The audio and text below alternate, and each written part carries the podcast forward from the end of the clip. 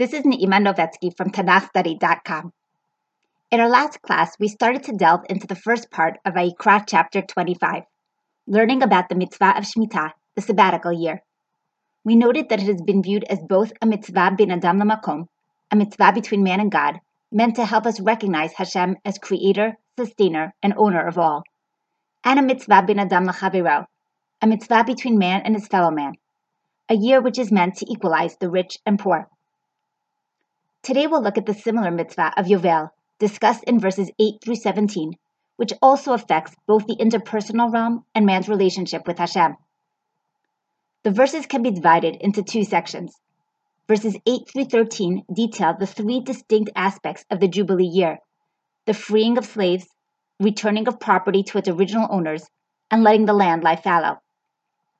Verses 14 through 17 then warn against taking advantage of another when selling land pointing out that all land sales should really be viewed as merely a lease until the next Jubilee, and paid for accordingly. Though the verses focus on taking advantage of another with regards to the laws of Yovel specifically, the unit has been understood by Chazal to prohibit taking advantage of the other in all realms of life, a prohibition known as ona'ah. We'll look at each of these two sections on their own, starting with verse 8 and the countdown to Yovel. V'safart alacha sheva shavtot shanim, shanim. You shall count off seven Sabbaths of years, seven times seven years. Yemei shana. And there shall be to you the days of seven Sabbaths of years, even forty-nine years. This verse mandates that we count seven Shemitah cycles, or 49 years until Yovel. However, it's not clear from the verse how this counting is supposed to work. As we asked by the mitzvah of Sfirat Omer, the counting from the bringing of the Omer offering until the holiday of Shavuot, one might ask here too, is the verse mandating that one actually count out loud, or only that one must keep track of the 49 year cycle? If the former, how is one supposed to count? By years, by sabbatical cycles, or by both? Finally, is the obligation on the individual or on the court? Rav Yosef Bachor Shor suggests that one can learn from the fact that the verse spells out both the seven sabbatical cycles and also mentions 49 years, that the mitzvah must be to keep track of both, and that one must count both sabbatical cycles and years. So, for example, in the ninth year, one would say, this is one sabbatical and two years, which is nine years, etc. As opposed to Sfirat Omer, though, which is an obligation that falls on every individual, the counting towards Yovel is done only by the court, by Beit Din. Rabbi Jonathan Sacks suggests that an important lesson might be learned from this difference in halacha.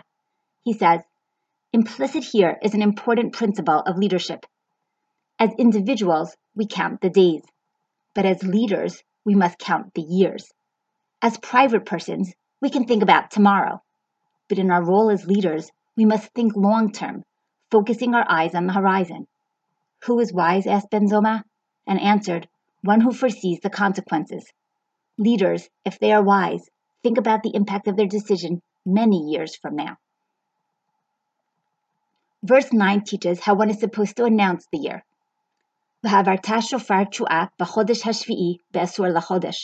Then you shall sound the loud trumpet on the tenth day of the seventh month. Shofar b'chol artzachem. On the Day of Atonement you shall sound the trumpet throughout all your land. On Motzei Yom HaKippurim, at the beginning of the Yovel year, a shofar is sounded that proclaims the opening of the year. It is possible that this is a purely practical measure, a means of proclaiming that all slaves are now freed and all land returns to its owners. It's also possible, though, that the shofar functions in a similar manner to the shofar blast on Rosh Hashanah, which, at least according to some, proclaim Malchut Hashem, proclaim the kingship of God. As we'll see as we continue learning, the two mitzvot of freeing slaves and lands relate to the theme of Hashem's kingship. In explaining the reason for the laws, we are told that we must return the land kili kol haaretz, because the land belongs to God, and we must free slaves ki avadaihim, because they are Hashem's slaves. At least one part of the mitzvah revolves around recognizing God as sovereign over all, and so perhaps at the beginning of the Yovel year, we herald in the king through a shofar blast. The next few verses specify the various mitzvot around which the year of Yovel revolves the freeing of slaves, returning of property to its original owners, and letting the land lie fallow. Verse 10 V'kidashtem et shnata chamishim shana, ukratem dror ba'aretz v'chol yoshveha. You shall make the fiftieth year holy, and proclaim liberty throughout the land to all its inhabitants. Yovel hitia lachem, v'shavtem ish alachuzato, v'ish amishpachto tashuvu. It shall be a jubilee to you, and each of you shall return to his own property, and each of you shall return to his own family. Yovel hi shnata chamishim shana tia lachem. Lo tizrau velo tiktsiru et tzvicheha, velo tivtsiru et nizireha. The fiftieth year shall be a jubilee to you. In it you shall not sow, neither reap that which grows of itself, nor gather from the undressed vines. Ki yovel hi kodesh tia lachem, min hasadeh tochlu et. For it is a jubilee, it shall be holy to you. You shall eat of its grains out of the field. Bishnat hayovel hazot tashuvu ish el In this year of jubilee, each of you shall return to his property. These verses explicitly link us back to the theme of holiness that has been the subject of this half of Sefer Vayikra, telling us that we must sanctify the 50th year and that it will be holy for us. Three times in these few verses, we are told that the year will be a jubilee, will be a yovel. What though does this term mean? And why is the fact repeated three times? Rashi suggests that the year is so called after the blowing of the shofar which announced it. Elsewhere in Tanakh too, a shofar is referred to as a keren hayovel, or for short, yovel. For example, when the nation was at Mount Sinai, they are told, Bimshoch hayovel himayalu bahar. When the shofar blast ceases, they may ascend the mountain. Ramban questions Rashi on two fronts. First, he points out that yovel isn't actually the shofar, but the ram from which a shofar is made. Since during the yovel year there is no obligation that the shofar be from a ram's horn specifically, it would be odd that the verse would highlight this fact. Moreover, even if we say that Yovel is short for any animal's horn, it is still odd that the year be called after the blowing of the shofar specifically, since this would seem to be one of the more technical mitzvot of the year. One might respond, as we mentioned earlier, that really the shofar is not simply a technical proclamation, but actually hints to the entire essence of the year, one in which we recognize Hashem's sovereignty.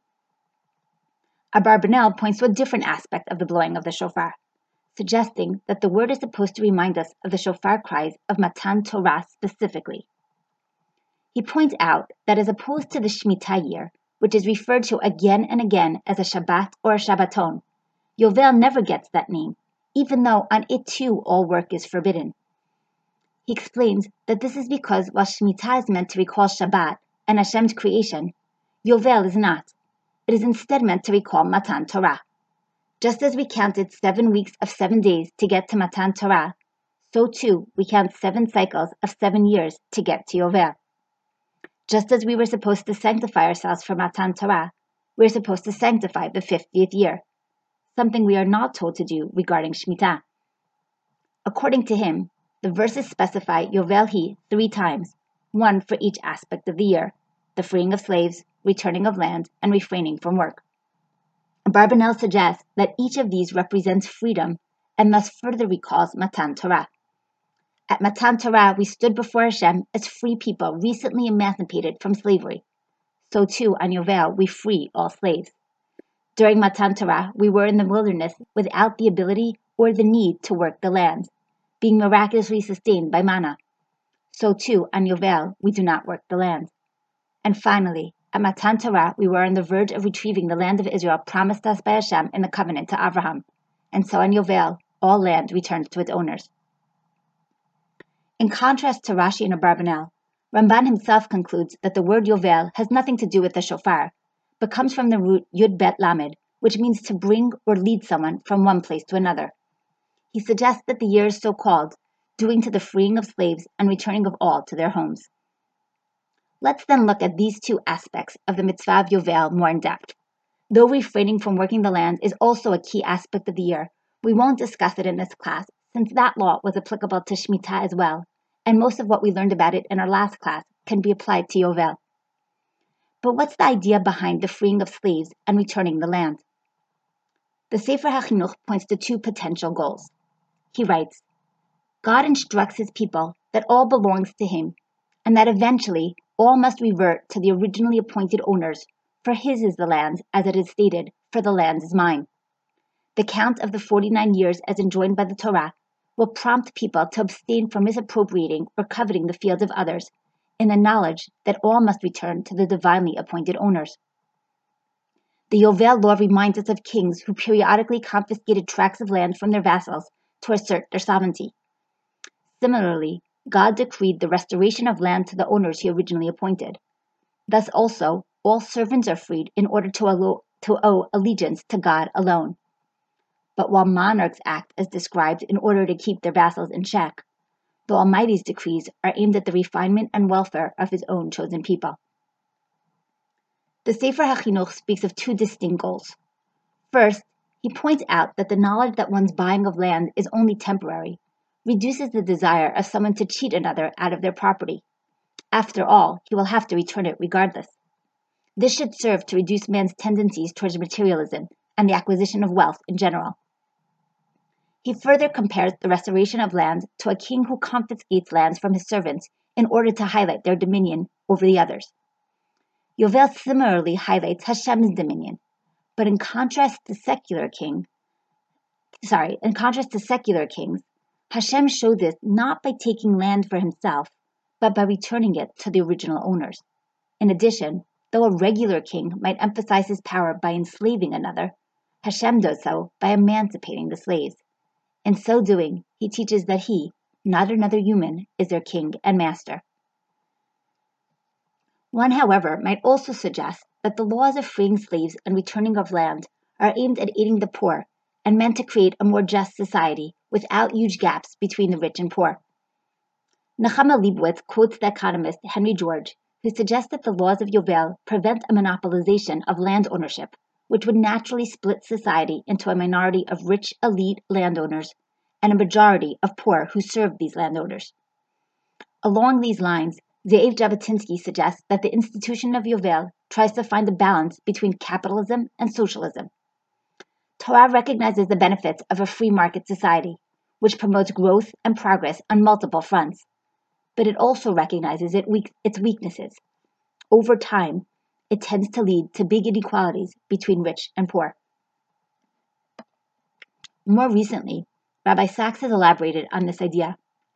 He points to the findings of the French economist Thomas Piketty regarding the pace in which inequalities are rising in today's global economy noting that in the United States between 1979 and 2013, the top 1% saw their incomes grow by more than 240%, while the lowest fifth experienced a rise of only 10%.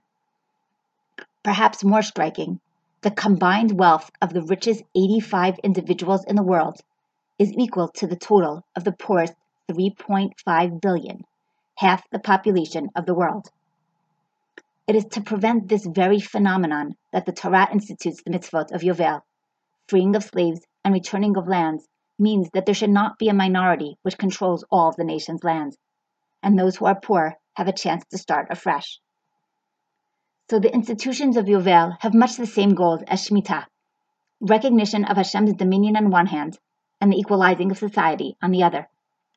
Yovel is simply a much more intense version of Shemitah we do not just leave our fruits for all to take to take, but actually return the land. We do not just cancel debts, but actually free the indebted slaves. This then brings us to the second half of our unit, which focuses on not taking advantage of the other when buying or selling land. Verse 14. V'chitim karum imkar la'amitecha, okonomiat amitecha, al tonu ishatachiv. If you sell anything to your neighbor or buy from your neighbor, you shall not wrong one another. B'mispar shanim achar hayovel tikne me'et amitecha, b'mispar shnei t'vuot imkarlach." According to the number of years after the Jubilee, you shall buy from your neighbor. According to the number of the years of the crops, he shall sell to you. לפי רוב השנים תרבה מקנתו, ולפי מאות השנים תמעיט מקנתו, כי מספר תבואות הוא מוכר לך. According to the length of the years, you shall increase its price, and according to the shortness of the years you shall diminish its price, for he is, for he is selling the number of the crops to you.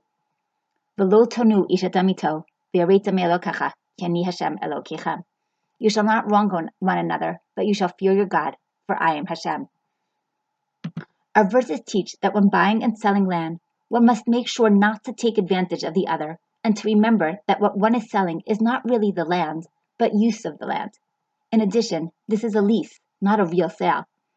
As such, one is not looking at the price of the land, but the number of years' worth of crops that one will get from the land. Thus, one must always calculate how many years are left to the next jubilee when determining the price. The same piece of land will be worth a lot more in year two when one has 47 years worth of crops to gain from it than in year 47 when it will be used for only two years. These verses mention the general directive against taking advantage of the other in both the opening and closing verses of the unit. Verse 14 states, Al tonu ishatachiv, and verse 17 echoes, Velo tonu ishatamito.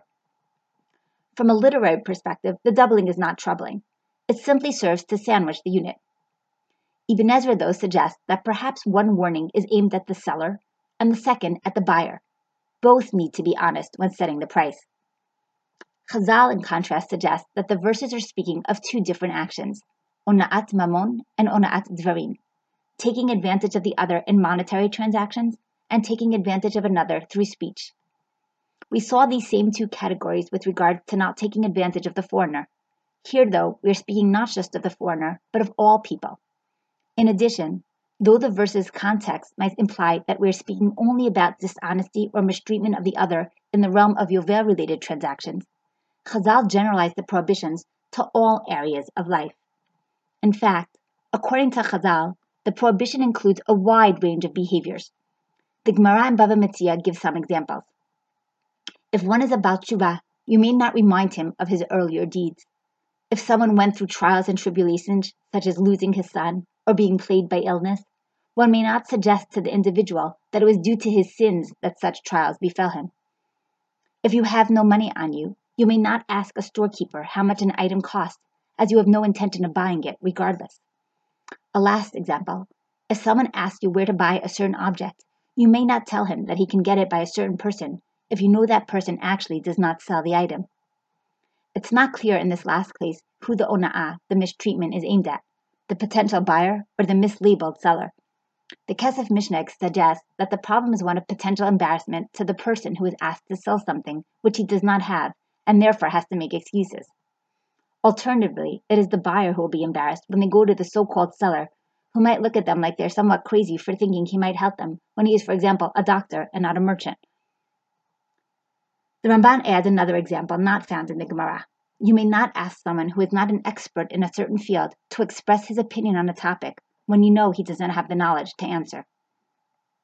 So ona'ah includes a whole slew of things shaming another, raising one's expectations for no reason, reminding one of their weaknesses, and of course, taking advantage of another in the financial realm.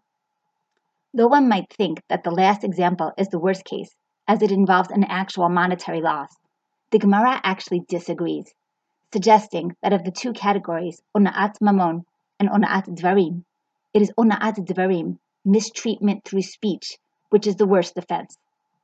You can give back money taken falsely, you cannot take back embarrassment or hurt that you cause another. The Gemara then goes on to point out how severe the offense of ona'ah is, with Rav Chisda saying, Kol hasharim nin alim chutz misharei ona'ah. All gates are locked except for those of ona'ah. In other words, the gates of prayer from victims of verbal mistreatment are never locked. Hashem will always see their tears and heed their prayers when it's said in their pain. To demonstrate the concept, the Gemara shares a very famous Agadah, one which is often taken out of context, but which at its core speaks about ona'ah and is brought by the Gemara to demonstrate the severity of the prohibition, the story known as Tanur shel Achnai. It's a great story with lots of messages and points to ponder. So even though it's familiar to many, I'm going to share it once again as we see how it sheds light on our halacha. The story opens with a halachic dispute over the purity of a certain oven, known as the oven of Achnai. All the rabbis rule one way, but Rabbi Eliezer disagrees. He shares proof after proof, but nonetheless his opinion is not accepted. After exhausting all logical proofs, he then turns to the realm of the supernatural. He announces, if the halacha is like me, this carob tree will prove it. And right then, the carob tree uproots itself. the rabbis turn and declare, one cannot learn halacha from a carob tree. Rabbi Eliezer then points to a stream of water and declares that it, that it will prove that the law is like him. And immediately the stream begins to flow backwards. Again, the rabbis are not convinced. Rabbi Eliezer then turns to the walls of the Beit Midrash, which begin to topple in at his words. Another rabbi, Rabbi Yoshua, scolds the walls for intervening in the halachic dispute, telling them that they have no place in this battle of Talmidei Chachamim. The walls stop falling, and out of deference to each side, remain on a tilt, not totally caving in, but not standing straight up either. Finally, Rabbi Eliezer declares, if the halacha is in accordance with my opinion, heaven will prove it. A divine voice emerges from heaven and says, why are you disagreeing with Rabbi Eliezer, as the halacha is in accordance with his opinion in every place? One would think that this clinches the argument. After all, Rabbi Eliezer just got explicit divine approval for his opinion. Yet, Rabbi Yoshua famously responds, Lo bashamayim he, it is not in heavens. Law is decreed by the majority, not by a heavenly voice. Most people, when learning the Agadah, stop here and they use this story to discuss the line between divine authority and human interpretation, questioning what does it mean that Rabbi Eliezer can be right and know the true, divinely understood halacha, and yet still be wrong and the halacha be determined against him. The topic is an extremely important one, but actually not the reason that the Gemara brings the story where it does, in the middle of a discussion of ona'at dvarim, of verbal abuse or mistreatment. For that, we need to hear the rest of the story. In the aftermath of the dispute in the Beit Midrash, the sages decide to ban and ostracize Rabbi Eliezer, presumably to ensure that he had not continue to rule against their halachic decree. They are unsure, though, how to break the news to him. Rabbi Akiva, one of Rabbi Eliezer's disciples, volunteers, concerned that if the wrong person breaks the news and does it callously and without sensitivity, the world will be devastated. So Rabbi Akiva dresses in mourning sits four cubits away from Eliezer, Rabbi Eliezer, the distance one must place between himself and one who is under a ban, and gently tells Rabbi Eliezer the news. Rabbi Eliezer begins to cry, and with his tears, we are told that one third of the world's wheat, barley, and olive harvests were afflicted. Even with Rabbi Akiva's attempt to break the news lightly, Rabbi Eliezer is devastated, and with his devastation, the world too becomes devastated. Ona'at Devarim is no light matter. The story then shifts gear to focus on Rabban Gamliel, the Nasi of the Sanhedrin, responsible for ostracizing Rabbi Eliezer. He finds himself on a boat which is about to drown, and on his own recognizes that this must be punishment for the, for the hurt caused to Rabbi Eliezer. He prays to Hashem, saying that he did not act in his own honor, but for the honor of Israel, lest disputes abound. Rabban Gamliel explains that for the unity of Israel, Rabbi Eliezer needed to be quieted. Otherwise, his opposing, his opposing halachic rulings would cause dispute throughout the nation. Hashem hears the argument, and the sea calms down. The next scene shifts back to Rabbi Eliezer. We are told that his wife, Ima Shalom, happens to also be the sister of Rabban Gamliel.